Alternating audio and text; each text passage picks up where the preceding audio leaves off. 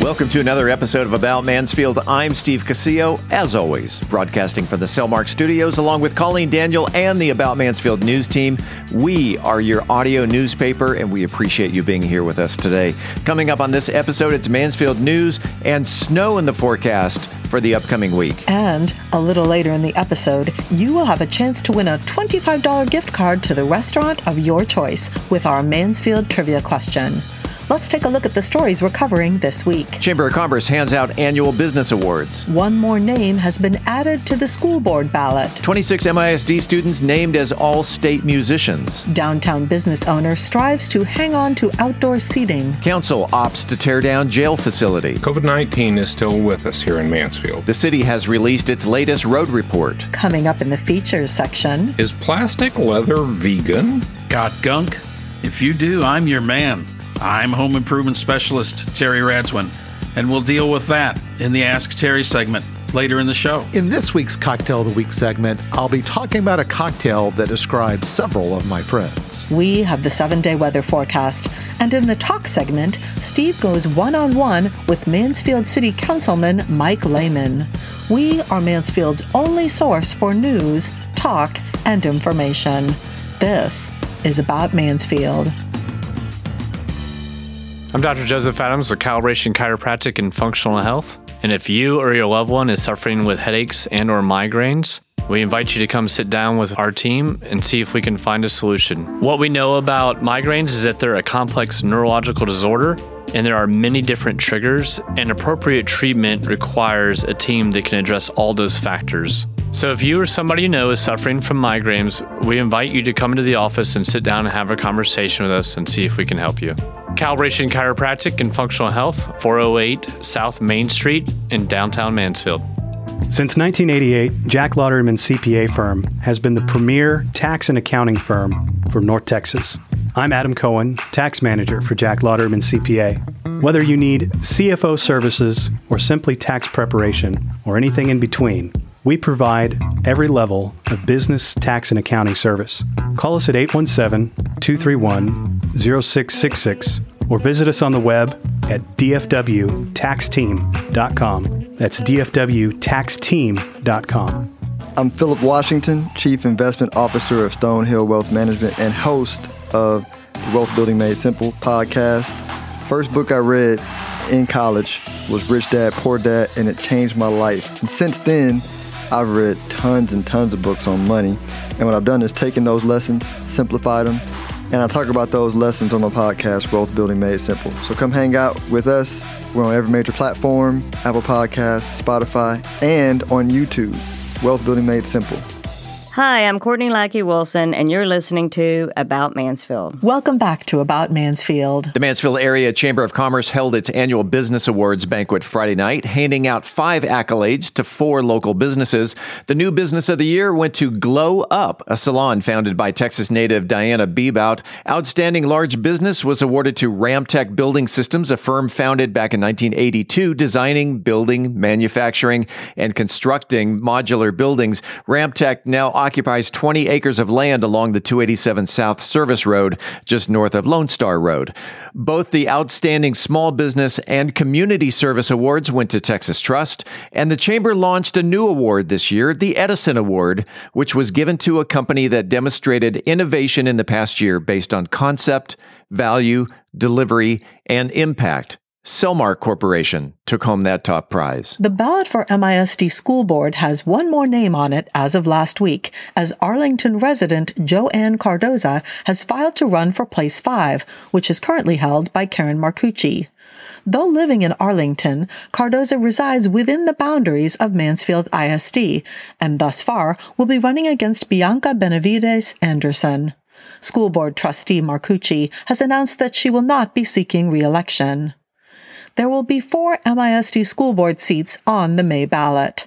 The last day to file for school board, and city council for that matter, is 5 p.m. on Friday, February 18th. 26 Mansfield ISD Fine Arts students have earned a distinction given to the top high school musicians in the state, 18 MISD band students and 8 choir students were named All-State Musicians by the Texas Music Educators Association, the highest honor a Texas music student can receive. Beginning each fall, over 70,000 musicians compete in district, regional, and area competitions. Less than 2,000 students are named the highest-ranking musicians in the state and qualified to perform in one of 18 Texas All-State ensembles in band, orchestra, or vocal divisions. One downtown business owner is on a crusade to save a parklet that was constructed in front of his establishment a year ago. The Mansfield City Council voted to deny the renewal of the 2 parking space seating area in front of Dirty Job Brewing, which was constructed as part of the historic downtown parklet pilot program. Brewery owner Derek Hubenak took to social media earlier this week in an attempt to drum up support for the curbside seating in hopes that the council members will have a change of heart. Speaking on About Mansfield last week, Mayor Michael Evans stated that there were concerns. We love the parklet idea, but business owners were concerned about losing much-needed parking spaces. So Evans concluded that the parklets may wind up in another part of the city. The Mansfield City Council held a special meeting on Monday afternoon where, among a list of items that they worked on, they agreed to demolish and rebuild our city's jailhouse. In an email from Councilman Casey Lewis, he states, quote, "After a review of the options related to the police headquarters, Council decided it is in the best long-term interest of the city to tear down the 30-plus-year-old jail facility and build a brand-new facility rather than try to retrofit and renovate a former jail into a new police station. The cost difference between the 2 options is minimal, but the building efficiencies, design, and longevity of a new building far outweigh the retrofit route," unquote. No date was given on when the demolition and construction will take place. Meanwhile, the COVID-19 epidemic is still taking a tenacious stance here in Mansfield. With the numbers here, science reporter Dennis Webb. Thanks, Steve. We appear to be at the peak of the current wave of epidemic spread in Mansfield. Mansfield saw 801 new cases last week, a little up from the week before. The last 3 weeks have seen the highest number of weekly new cases in Mansfield since the start. A month ago, we were seeing less than 100 new cases each week. 2 citizens of Mansfield passed away from the virus last week. Countywide, last Friday, 1,274 fellow citizens were in the hospital in Tarrant County with the virus. 91 citizens died from the virus last week, the highest weekly number since October 2021. Tarrant County public health officials recommend that all eligible citizens get fully vaccinated, wear masks, and keep doing the distance and hand-washing things. Vaccination is the best recommended step any of us have to prevent severe illness if we do catch the virus. Lots of people are catching the virus here these days. From the Science Desk at About Mansfield, I'm Dennis Webb. The city released its quarterly road report last week and announced significant progress on the Heritage Parkway project. The 2 westbound lanes of Heritage Parkway are now open after being reconstructed due to poor pavement conditions. A sidewalk has been included on the north side of the roadway. Several utility conflicts and material shortages delayed the schedule by several weeks. The entire project is expected to be completed by the end of this month. Just a quick reminder that if you know of any news that's happening in Mansfield, shoot us an email to news@aboutmansfield.com. Again, that email address is news@aboutmansfield.com. Please include your name and phone number in case we need more information. Wednesday, February 3rd is National Day the Music Died Day, commemorating the unfortunate and untimely deaths of singers 22-year-old Buddy Holly, 17-year-old Richie Valens, and 28-year-old J.P. the Big Bopper Richardson. Story has it that these 3 musical legends and their pilot died in an airplane crash on February 3rd, 1959, near Clear Lake, Iowa. Buddy Holly's band was on tour and had played at the Surf Ballroom in Clear Lake. They were headed to their next destination in Moorhead, Minnesota. For this leg of their journey, they decided to take a charter plane rather than go on their tour bus. Richardson, the Big Bopper, had swapped places with Waylon Jennings, while Richie Valens won a coin toss over Buddy Holly's guitarist, Tommy Alsop. The tragic event echoed through history for over 50 years. Visitors still make the pilgrimage each year to Clear Lake, Iowa, about 2 hours north north of Des Moines, as this was the place of their last concert before the fatal accident. The Day the Music Died was immortalized in the 1972 Don McLean hit American Pie, a song that was in part inspired by the tragic event. And speaking of unsettling weather, let's check our weather forecast. Here's Colleen. Let's take a look at the weather for the next 7 days in Mansfield, Texas. The National Weather Service has issued a winter storm watch for our area as of this recording that will become a winter storm warning by the time you're listening to this podcast. We're looking for the winter storm conditions to be in effect from 7 p.m. Wednesday through 7 p.m. Thursday, possibly extending into early Friday. We've got an Arctic front heading our way, and the impact it has will rely entirely on the timing of its arrival. It won't be like last February's crazy frozen weather, as it's more of a typical winter storm setup for North Texas. If it arrives earlier than expected, we'll see more ice. If it arrives here later than expected, we'll see less ice. The Arctic system will move through our area at approximately 11 a.m. Wednesday. That's when we'll have our high for the day of about 57 degrees.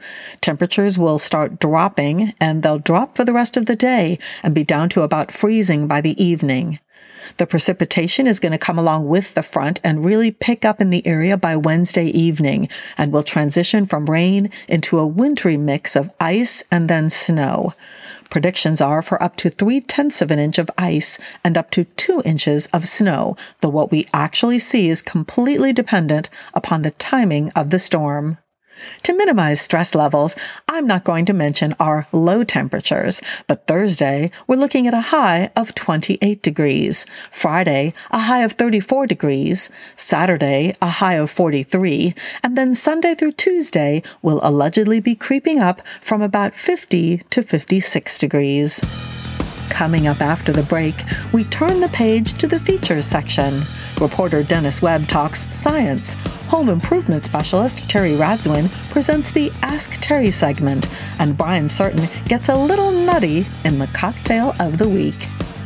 Also coming up later in the episode, the Mansfield trivia question. And Steve goes one-on-one with Councilman Mike Lehman. Stay with us. I'm Colleen Daniel, and this is About Mansfield. Hey, it's Steve Casillo. I want to take a second to tell you about Podcast Mansfield Recording Studio. It's where we record and produce the About Mansfield podcast episodes. Podcast Mansfield is a full-service studio with recording, editing, mixing, and mastering capabilities, and can even help market your podcast. Podcast Mansfield is home to such great locally produced shows such as Ask Philip, Daughter of the Other Woman, Stir the Pot, He Loves Me Not, and We Are TPM, just to name a few, and also handles post-production duties for remote clients, such as Coaching Through Chaos out of San Diego and Military Resource Radio out of Detroit. So whether you're a hands-on person who just needs a place to record your podcast or need advice from concept to completion, Podcast Mansfield is there to help. Conveniently located on Heritage Parkway just off of 287 in Mansfield, mention the About Mansfield podcast and record your first episode at no charge. For more information on starting your podcast, or if you're looking for a better place to record, Podcast Mansfield Recording Studio can be found on the internet at podcastmansfield.com. Hey Mansfield, Sonia here from Wise Wellness. Did you know that Wise Wellness is now mobile? Yep, we have changed our business model to best serve our clients. That means you can order online and usually have it delivered within 24 hours or less. We're bringing the best CBD tinctures, topicals, edibles, and pet products directly to your door. Visit our website at wisewell.com to see our selection. That's wysewell.com. Got pain? Need sleep? Does your pet have storm or separation anxiety? We've got you covered. Don't forget about our specialty, Tom's Treats. These little gems of goodness can help promote better sleep and overall wellness. With 6 main ingredients and no preservatives, they're the best around. Give us a call at 682-313-4767, visit the website, or reach out to us on social media to connect. As a thank you to the About Mansfield podcast listeners, use the promo code AMPOD to buy one, get one free on our website. Again, that's wisewell.com, W-Y-S-E-well.com. Hi, this is John Teixeira with Teixeira Realty Group, and you're listening to About Mansfield. Welcome back to About Mansfield, your audio newspaper. Let's open up the features section. Let's head on over to the science desk where reporter Dennis Webb is going vegan for a day. Dennis? Thank you, Steve. I've learned that sometimes what may not appear to be an interesting scientific question leads me to learn new science things. Here's one. A social media friend asked the question, is synthetic leather vegan? Now, I was raised to think that oil comes from dead dinosaurs, ancient animals that bear on this vegan question. I had occasion to research this recently, and it's different from what I was taught decades ago. Scientific insight can change over decades, and not everything we're taught as science is actually current science. So, where does oil that we use to make the plastic come from? Out in the ocean, microscopic plants and animals die and fall to the seafloor every day, every square nautical mile. Some of it decays, but a percentage gets covered by silt, or there's so little oxygen on the seafloor that it just piles up as goop, dead goop. This is the vast majority of the organic material that ends up as petroleum, though there is a little from dead marine animals and a little bit less from deceased life on land that is dumped into the oceans by rivers. Over millions of years, these organic molecules are trapped in sandstone that started out as silt. These organic materials turn into the mineral kerogen, a waxy substance in the sandstone. It is estimated that the underground kerogen is the most common organic material on our planet, vastly outweighing the living organic things such as us and all the plants and animals. If kerogen is later subjected to the right underground pressures and temperatures for hundreds of millions of years, it becomes liquid petroleum that can percolate through the sandstone, whose layers are bent and broken over this deep time. This bending and breaking creates pockets where the petroleum collects into underground pools, and this is where the oil companies find it today and pump it to the surface. So, oil comes mostly from microscopic plants and animals that died of natural causes in the ocean hundreds of millions of years ago before there were people. The original question comes down to whether you think microscopic animals, plankton, conform to our ethical notion of what is an animal. We might further consider that the plankton's natural death and the planet's recycling of their molecules is not much different from our own deaths, the decaying of our bodies with our organic molecules recycled over deep time. This is how our planet works over long periods of time. So I think that petroleum-derived plastics are not necessarily in conflict with the particular worldviews of vegans. Some may object to plastics as products of a massive government-subsidized oil industry, but avoiding plastics made from petroleum is a pretty steep climb in our current lives. As you listen to this podcast, look around you and note the plastic materials are everywhere. Car interiors, synthetic fibers in your clothing, exercise machines, digital devices, it is everywhere. This is America, and you're entitled to think about these things and live your life accordingly. For myself, I long ago made peace with plastics in my life. I'm always happy to eat vegan, and a lot of vegan food is delicious. I also enjoyed a steak last week. If you have any questions about science, send an email to info@aboutmansfield.com. From the science desk at About Mansfield, I'm Dennis Webb. In a world where people have thousands of questions about improving and repairing their homes, one man has the answers. It's time right now for the Ask Terry segment. Terry Radzwin is our resident home improvement specialist, and he talks about the place that you call home. Terry? We've got a question today from Jonathan, who writes, help! I turned on my Whirlpool bathtub after not using it for a long time, and the jets were shooting out black gunk. Is the tub safe to use, and what can I do to get rid of the black stuff? Thanks for the question, Jonathan. Yours is an unbelievably common problem because a lot of people have Whirlpool tubs installed and then very rarely use them in actuality. Everybody goes into this with the best of intentions, of course. They install the tub as a result of a need like chronic body aches, or they want a sanctuary bathroom and think that a Whirlpool is a necessary part of that environment. What happens in reality is that the homeowner finds out that most home Whirlpools aren't as therapeutic as the ones they used at a physical therapy facility or at a gym, or that the racket made by the pump and the moving water doesn't really contribute to the sanctuary feel of the bathroom, and the water gets cold if you sit in the tub for more than 10 minutes because they didn't have an inline heater installed in the tub's plumbing system, since someone told them that you don't need a heater in Texas anyway because it never gets that cold here. Whew. Either way, same result.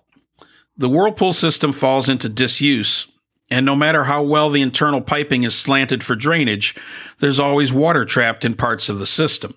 Even nice, clean city water carries some bacteria once air and dirty human bodies come in contact with it in the tub, and that bacteria has a nice, moist, fertile environment to grow inside those pipes and fittings. So that's what the black gunk is. It's just common mildew, not the black mold of death that many people believe is lurking inside every home waiting to take us all while we sleep, ignorant of its existence. And it's pretty easy to get rid of. Your first instinct might be to take off all the jet covers and squirt a disinfecting liquid with bleach inside, but you'd be wrong. Bleach can cause damage to the natural rubber and synthetic seals and gaskets inside the Whirlpool pump and the system fittings, which in turn may cause them to leak, so that's a bad idea. There's a product formulated specifically for cleaning the jets in a Whirlpool tub, and you can use it if you want, but there's an even easier and less expensive way to do it. The first time I got a call about this issue years ago, I was working for a kitchen and bath dealer, and we were a certified dealer for the manufacturer that invented the home Whirlpool bathtub. You know who they are, and their brand name has become generic like Kleenex when referring to Whirlpool tubs. So I called the company's technical support department, and they gave me the quote-unquote official solution that they'd found through experimentation was the best way to get rid of the black goo. Run some warm water in the tub and let it fill to the level of the hydrotherapy jets. Pour a capful of Ivory liquid, not green brand P, not blue brand D, and not some discount off-brand dish soap, into the water and start the system. In a matter of minutes or even seconds, you should see the black stuff begin to discharge from the jets along with lots of bubbles. Run the Whirlpool pump until you don't see the mildew discharging from the jets anymore.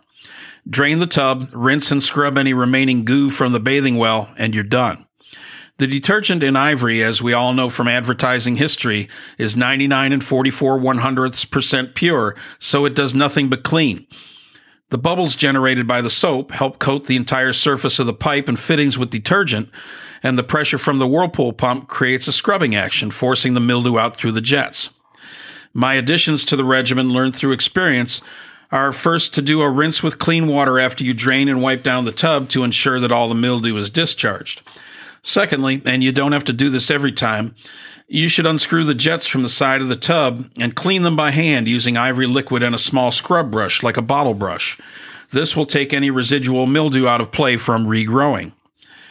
Whirlpool tubs are at their very essence a machine, and like all machines, they require regular maintenance to keep them running at their best and their cleanest. Do this simple process at least once a month, and you shouldn't have a surprise when you use the hydrotherapy system once every 6 months. Thanks again for the question, Jonathan, and as always, I remind you listeners that we're always looking for problems to solve. Nothing's too big or too small for me to handle, and I love a good challenge. And tell your friends, relatives, neighbors, everyone you can think of about the podcast. I'll tackle questions from around the block or around the world. You can send your questions to me at askterry@aboutmansfield.com. Thanks for listening, and we'll talk again soon. Reporting for About Mansfield, I'm Home Improvement Specialist Terry Radzwin. Shaken or stirred, either way, you know it's going to be good, as Brian Certain is serving up another perfect libation for his Cocktail of the Week. Brian? This week's Cocktail of the Week is the Nutty Irishman. The nutty in the Nutty Irishman refers to a hazelnut liqueur, which you might think is some super obscure ingredient, but you can usually find it in a bottle of the most famous brand, Frangelico, in your favorite local liquor store. Its sweetness and subtle nuttiness is the perfect partner to the rich Irish cream. But if you can't find it, opt for some other nut-flavored liqueur like an amaretto. I made this drunk extra nutty by adding a homemade ice cream whipped cream and a sprinkling of crushed hazelnuts. The almost inevitable whipped cream mustache that follows is highly worth it. But don't worry about taking notes, as I'll be giving out the ingredients and directions and always posting them on bourbongospel.com. This week's Cocktail of the Week, the Nutty Irishman. The ingredients for the Irish whipped cream is 1 cup of heavy cream, 1 tablespoon of powdered sugar, and then 1/4 cup of Irish cream, such as Bailey's. If you want to be adventurous, try a good bourbon cream for a little different take. For the cocktail, you're going to need 1.5 ounces of Irish cream, such as Bailey's, or bourbon cream, 1.5 ounces of hazelnut liqueur, such as Frangelico, and 1/2 tablespoon of crushed hazelnuts, or if you want to be more simple, graham crackers. The directions for the Irish whipped cream. In the bowl of a stand mixer, you're going to whisk together the heavy cream and the powdered sugar, and you're going to whip it on high until stiff peaks are formed. If this is a step that's a little bit beyond you, just buy the can of whipped cream and call it quits. But if you want that little extra, once you get those stiff peaks formed, you're going to slowly add the Irish cream. You're going to then transfer the whipped cream into a piping bag or a Ziploc bag with a corner snipped off and chill. For the cocktail, in a shaker, you're going to add the Irish cream or bourbon cream and the hazelnut liqueur and then fill with ice. Shake until the shaker is frosty and strain the drink into a coupe glass. You're going to then pipe the Irish cream and garnish with the hazelnuts or graham crackers. But as always, I'm interested to hear your take and your input. You can reach me at bourbongospel@gmail.com. And until next week, as Mark Twain said, too much of anything is bad, but too much whiskey is barely enough. Reporting for the About Mansfield podcast, I'm Brian Certain. Congratulations to Elijah Craig, who was the first person to email the correct answer to last week's trivia question. What is National Texas Day? Elijah knew that it was February 1st, 1861, when Texas became the 7th state to secede from the Union. Texas's move completed the first round of secession just prior to Abraham Lincoln taking office. The 7 states that left the Union included South Carolina, Georgia, Florida, Alabama, Mississippi, Louisiana, and Texas. Incidentally, for those who guessed Texas Independence Day, that day falls on March 2nd. After the break, this week's trivia question. I'm Colleen Daniel, and this is About Mansfield.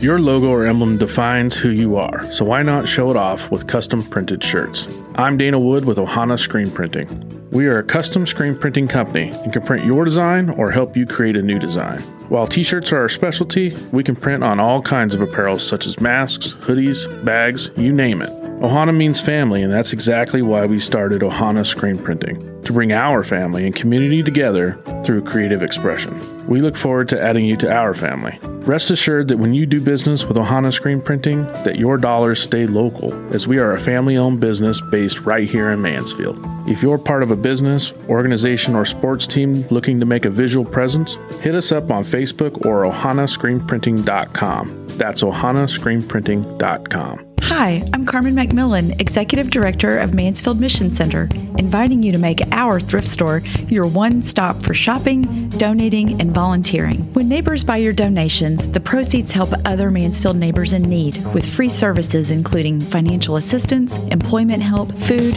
medical, dental, and vision care. Voted Best Thrift Store in 2019 by Living Magazine, the Mansfield Mission Center Thrift Store is located at Broad and Walnut Creek. For more details, visit our website at mansfieldmission.org. That's mansfieldmission.org. Hi, I'm Karen Marcucci, and you're listening to About Mansfield. It's time right now for the highly coveted, wildly popular About Mansfield trivia question. The first person to email the correct answer to trivia@aboutmansfield.com will receive a $25 gift card to the restaurant of your choice. Let's get to this week's question, Colleen. Well, Steve, the world's only St. Patty's Pickle Parade in Palooza turns 10 years old this year and is just about a month away. This week's trivia question is, what is the theme of this year's Pickle Parade? Email your answer to trivia@aboutmansfield.com. Again, what is the theme of this year's Pickle Parade?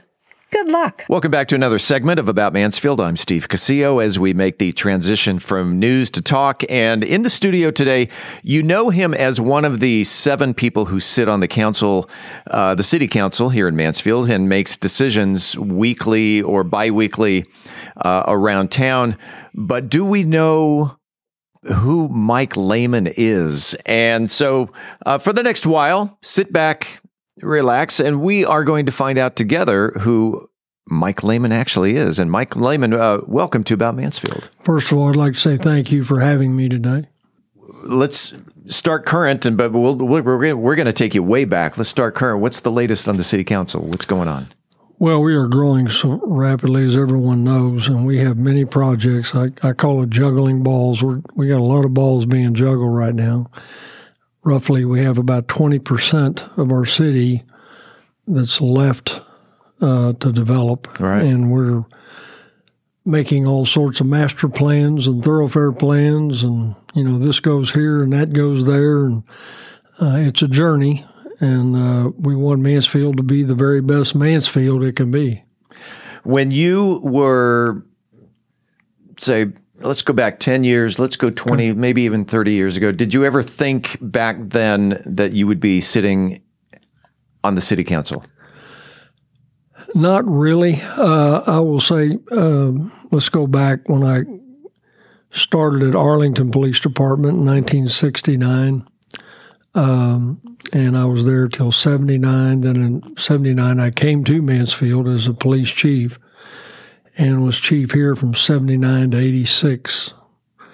And the reason I'm giving you this background, it really kind of sets up my attitude of service. Right.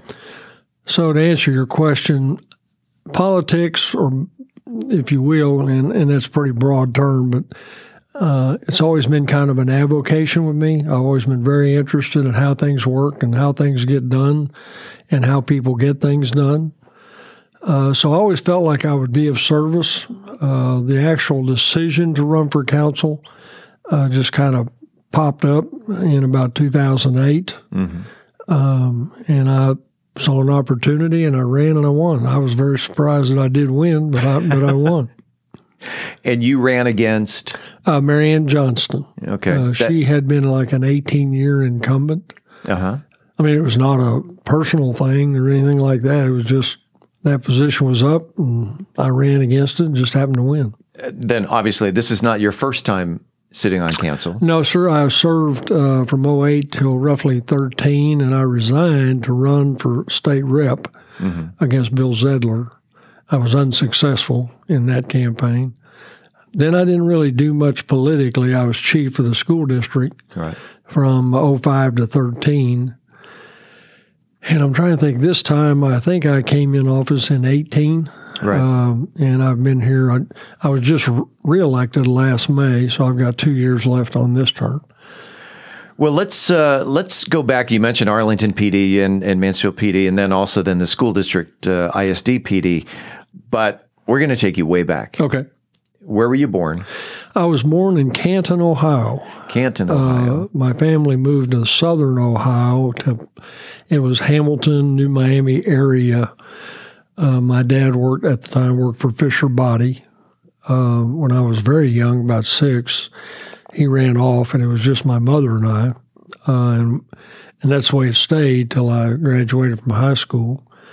My mother worked 2 and 3 jobs. She was hardworking, and I was probably went to like a 2A school, and I played football and baseball. Not an outstanding scholar. I was above average athlete. I played, as I say, football and baseball. Yeah. My grades would go up during football, down during basketball, back up during baseball. Because in those days, you had to maintain a C average in all your courses. Right, right. And I kid and say— And I think it's still the case. You can't play— I don't know if it's an average now, or I really don't know. I wouldn't want to comment. I believe it's you cannot participate in UIL. Okay. Whether it's sports or whatever, band or what have you, you have to maintain a certain grade point average. Okay. And so, aside from the NFL Hall of Fame is in Canton, is it not? Yes, it is. Aside from... I have no connection. Okay. Aside from the NFL Hall of Fame, what is there to do in Canton? To be honest, I've only been back there a couple times. Now, I had some family that lived there for years. We were never really a close family, but we'd see them every 2 or 3 years, which we lived at the southern end of the state, and Canton's up near Akron, and it's northern. So, as I said, we weren't real close. So I didn't go to Canton that often. Have you ever been to Mansfield, Ohio? Have not. I've been through it, but I've never stopped. Okay. But no, sir, I have not. Somehow, they always seem to get the spotlight, although now Mansfield, Texas, because did you know that Mansfield, Texas is the largest Mansfield in the country? I did not know that. In terms of population. Okay. Yet, I don't know, as someone who's not from around here, I've been here 17 years. Yes, sir. But somehow Mansfield, Ohio always seems to be... When you hear Mansfield, that seems to be the first thing that you think of. You are correct. In law enforcement, it was very well known. Mansfield, it was, back in those days, homosexual activity was pretty prevalent, and it was a crime and big. And they had a reputation for that. And many years, I mean, we're talking... That had to be in the 50s, 60s. But anyway, they turned that all around, and they're a good city now. Still not the largest. No, we're good. There are, I don't know if you know this, there are 18 Mansfields in the United States. Strange you should say that, because someone once told me, it's a wives' tale, so I don't know, that every state in the union had a Mansfield except one, but now you say 18, so that's news to me. I didn't know that. 18, and most of them are on the eastern half. Yeah, there's the only one on the west is there's a Mansfield, Washington. Okay, everything else from Illinois, basically all the way down to Texas, is on the east side of that line. Don't ask me why I know that, but I did some research. Well, I think it's interesting how Mansfield got its name, because when they sent it in, it was not Mansfield. That's not what they submitted. It was Manfield, right? Named after the Man and Field Mill. But when it came back from the state, it was Mansfield. Because people were sending mail to the city. Correct. Addressing it as Mansfield. Okay. And that's part of the story I did not know. A lot of it was misspelled. Yes. And because Field spelled his last name E-I instead of I-E, and they figured out what the heck. Well, he's not a young man anymore, but when I came here as chief of police, I worked with him at Arlington. He's a descendant of the Field family. Matter of fact, this last parade we had, he was the grand marshal. His name's Jimmy Field. And when I first came here, he said, well, my grandfather helped found that city. I said, Jimmy, that can't be right. It's spelled F-I-E-L-D. No, it was F-E-I-L-D, and they changed it. And at first I didn't believe him, but when I got here, I found out real fast. That was true. That was a true story. And he lives in Arlington. I think he may live in Mansfield, or he did at one time, but if he's in Arlington's southern part, I know that. All right. Let's see if we can get him on the Yeah, you should. Like I said, and the city can help you find him, because he's not hard to find, because he is a retiree from Arlington Police Department, so he's not hard to find. And he'd be tickled to death to come, I'm sure. Let's go back to football and baseball, and what positions did you play in football? In football, I was a defensive end and offensive guard. My senior year, when I went on the field, I never came off. As I said, a small school. So I was on the kicking team, receiving team, offense and defense. Playing every down of every game. That's got to be tough. It wasn't really that difficult, because back in those days, the hero of Ohio was Woody Hayes, and everybody ran his offense. Well, Woody used to shuttle plays in with guards. Well, I was one of the guards that shuttled plays in on our offense. Gotcha. That's what made it hard. You're playing the whole game and running plays in and out. That was a little tough. But young kid, it's no big step. You can do that. For which high school did you? New Miami. It's a very, very small community. Back in those days, it was a steel town. Okay. Right outside of Hamilton. Hamilton is about to Cincinnati what Fort Worth is to Dallas. It was that kind of a distance. What did you play in baseball positions? Catcher. I was a catcher probably from Little League all the way up. Wow. Yeah. I loved to catch. I played 8 years of baseball from age 8 to age 16, Played every position on the field except catcher. I love catching. I really did. Interesting. It was kind of funny how that happened. I was actually playing third base on a Little League team, and the coach's son, our first game, he decides he can't catch. He said he was too scared. And so the coaches, can anybody here catch? Well, a couple of my friends I had caught in the neighborhood. They said, well, Lehman can catch. So I started, and from that point on, I never looked back. I was from Little League all the way up. That's what I did. Any home runs during your career? I had one. It was in high school, but it wasn't over a fence home run. It was one of these, you hit it, and the outfield's wide open. So it just rolled, and I was slow. They used to time me by calendar. But I did. Sorry, it took a second.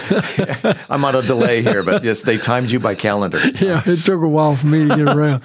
That was the only one I really scored. But you still remember that one, don't you? I do. Well, the biggest thrill, my junior and senior year, we went to the state playoffs, and we played at Crosley Field, which at that time was the Cincinnati Reds ballpark. Yeah. So that was a huge thrill for a kid from a 2A school. And doesn't Big League Dreams has Crosley Field? It is. Yes, it is. Still there, yeah. And do you ever go out there and just kind of stand there? I have on occasion. When I go out there, I generally migrate over to Crosley Field. That one in Ranger Stadium. Yeah. It's a memory captured. Which is now Choctaw Stadium. Times they do change. You graduated from New Miami High School. I would assume college came right after? Or? No, sir. No. Back in those days, I'll be very frank with you. I had a job. I worked for Mosler Safe Company, and I was getting a paycheck, and I was a young man getting a paycheck, and all I cared about was playing ball and working. And then in October, I graduated in May of 66. And in October, as I said earlier, my mother and I, we lived together in a mobile home. It was 8 foot wide and 40 foot long. And my brother-in-law came to me and he said, have you given any thought to going to the military? I said, well, yes and no. And he said, well, you really ought to give some thought to doing that. He said, your mom can move in with your sister and I, and we'll take care of her. Mm-hmm. And I thought, well, that is an opportunity. Well, he was thinking I would join the Air Force because that's what he was in. Well, that was comical. I went in to join. Of course, this is in Vietnam era. Right. Well, I wanted to leave at a certain time, and I don't know, Army had a waiting list. Well, Army was... just wait, they're going to draft you. Right. Navy, it was like 6 months. Air Force, it was like a year waiting list. Well, I wanted to leave like in October of that year and walked into the Marine Corps, and they said, yeah, when you want to leave? We'll take it already. Right.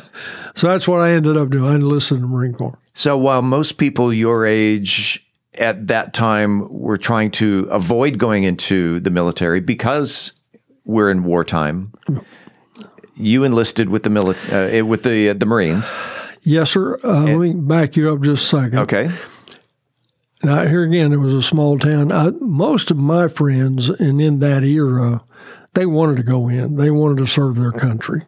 Now, yeah, later on, like in the later 60s, that movement was there. Right. But not in 66. They were still hanging tough with the government, and if our government thinks that's where we need to be, then that's where we need to be. All right. So, you served for how long? 3 years. And first of all, thank you for your service. Oh, well, thank you.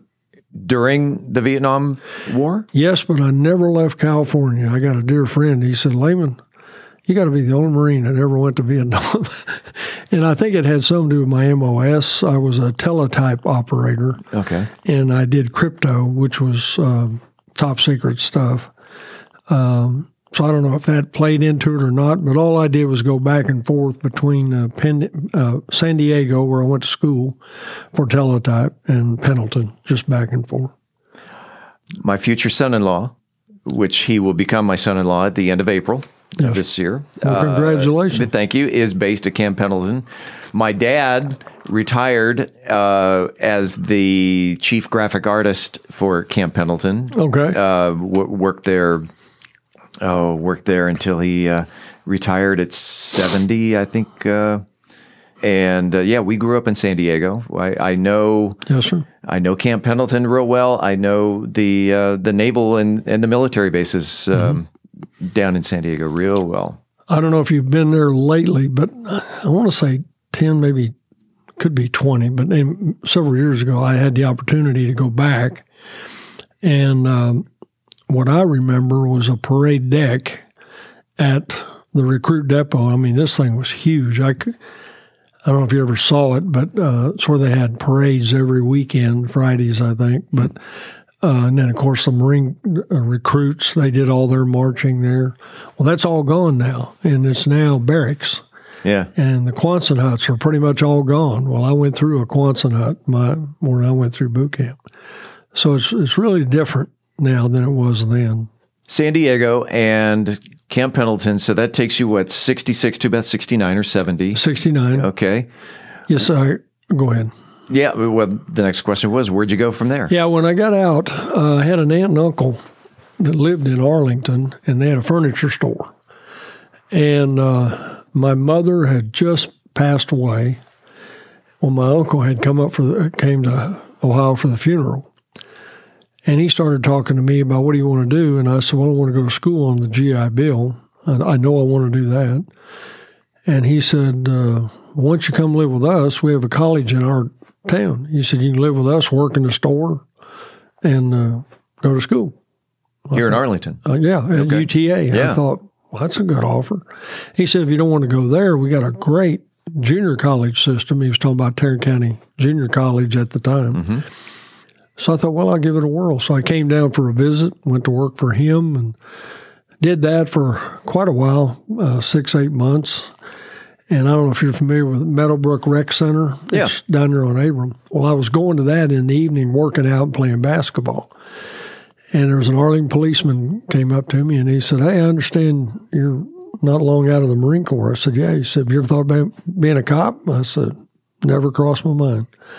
He said, we're hiring. He said, we're going to grow. And at that time, it was comical because Arlington at that time was almost the exact same size as Mansfield is now.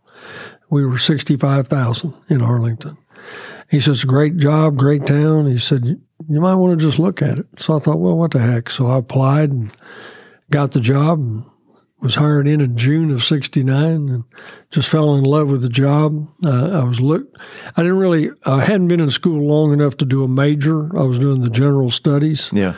But I quickly migrated over to get a criminal justice degree. Now, I did get my associates from Tarrant County. I moved from UT to Tarrant County. Did get my associates, and I never got my bachelor's. I need about, 9 or 12 hours, but I was too busy being a dad at the tail end. Uh-huh. So studies kind of got away from me between job responsibilities and parent responsibility. I went there in 69. Well, in 79, a friend of mine who was a Texas Ranger, he lived here in Mansfield. His name was John Hogg. He came to me and said, hey, they're looking for a police chief in Mansfield. Have you ever thought about being a chief? And I said, well, not really. And he said, well, I think you can get that job if you want it. Well, I went ahead and applied, and sure enough, they offered me the job, and that began the whole new career. I was here from 79 to 86. Then I was offered a deputy police chief job in Richardson in 86. And I went over there as a deputy chief. It started out I had just investigations because that was kind of my forte at Arlington. Mm-hmm. I got my reputation and career through detective work. And they were looking for a head of detectives. And I'd been there a few years, and the chief came to me, asked me to take over both patrol and investigations. So I did that for a total of 16 years. And then Richardson was going through a little bit of hard times. They had all the high-tech companies in the world in Richardson. Right. That's when the high-tech took a nosedive, and they were all bailing out, being sold, one thing. And so they offered early retirement. And I explored it with my finance guy, and he said, well, it'll take you 5 years to get what they're offering you right now. And I thought, well, that's kind of crazy to stay. And then my boss was going to take it. Turned out there were 17 of us. Took the early out. And then I came back to Mansfield. And I don't know, I was here. That would have been in 2002. And then in 2005 is when Vernon Newsom, school superintendent, right. We were friends when I was living here in Chief back in those days. He came after me, asked me if I'd be police chief of the school district. And I kept saying no, and he finally got it to the point he got my attention. So, and I like Vernon. I've always thought the world of Vernon. And so I went to work for the school district, and I did that from 05 until 13. And I've totally retired since 13. Totally. Closed it down. Yep. Hung the hat on the door. And said, hung it up. And I think the key to all that is you don't, in my mind, you don't retire from something, you retire to something else. Right. And that's when I really threw in. I always believed, and the very first time I ran, both myself and my family, I believe, owed Mansfield a major debt.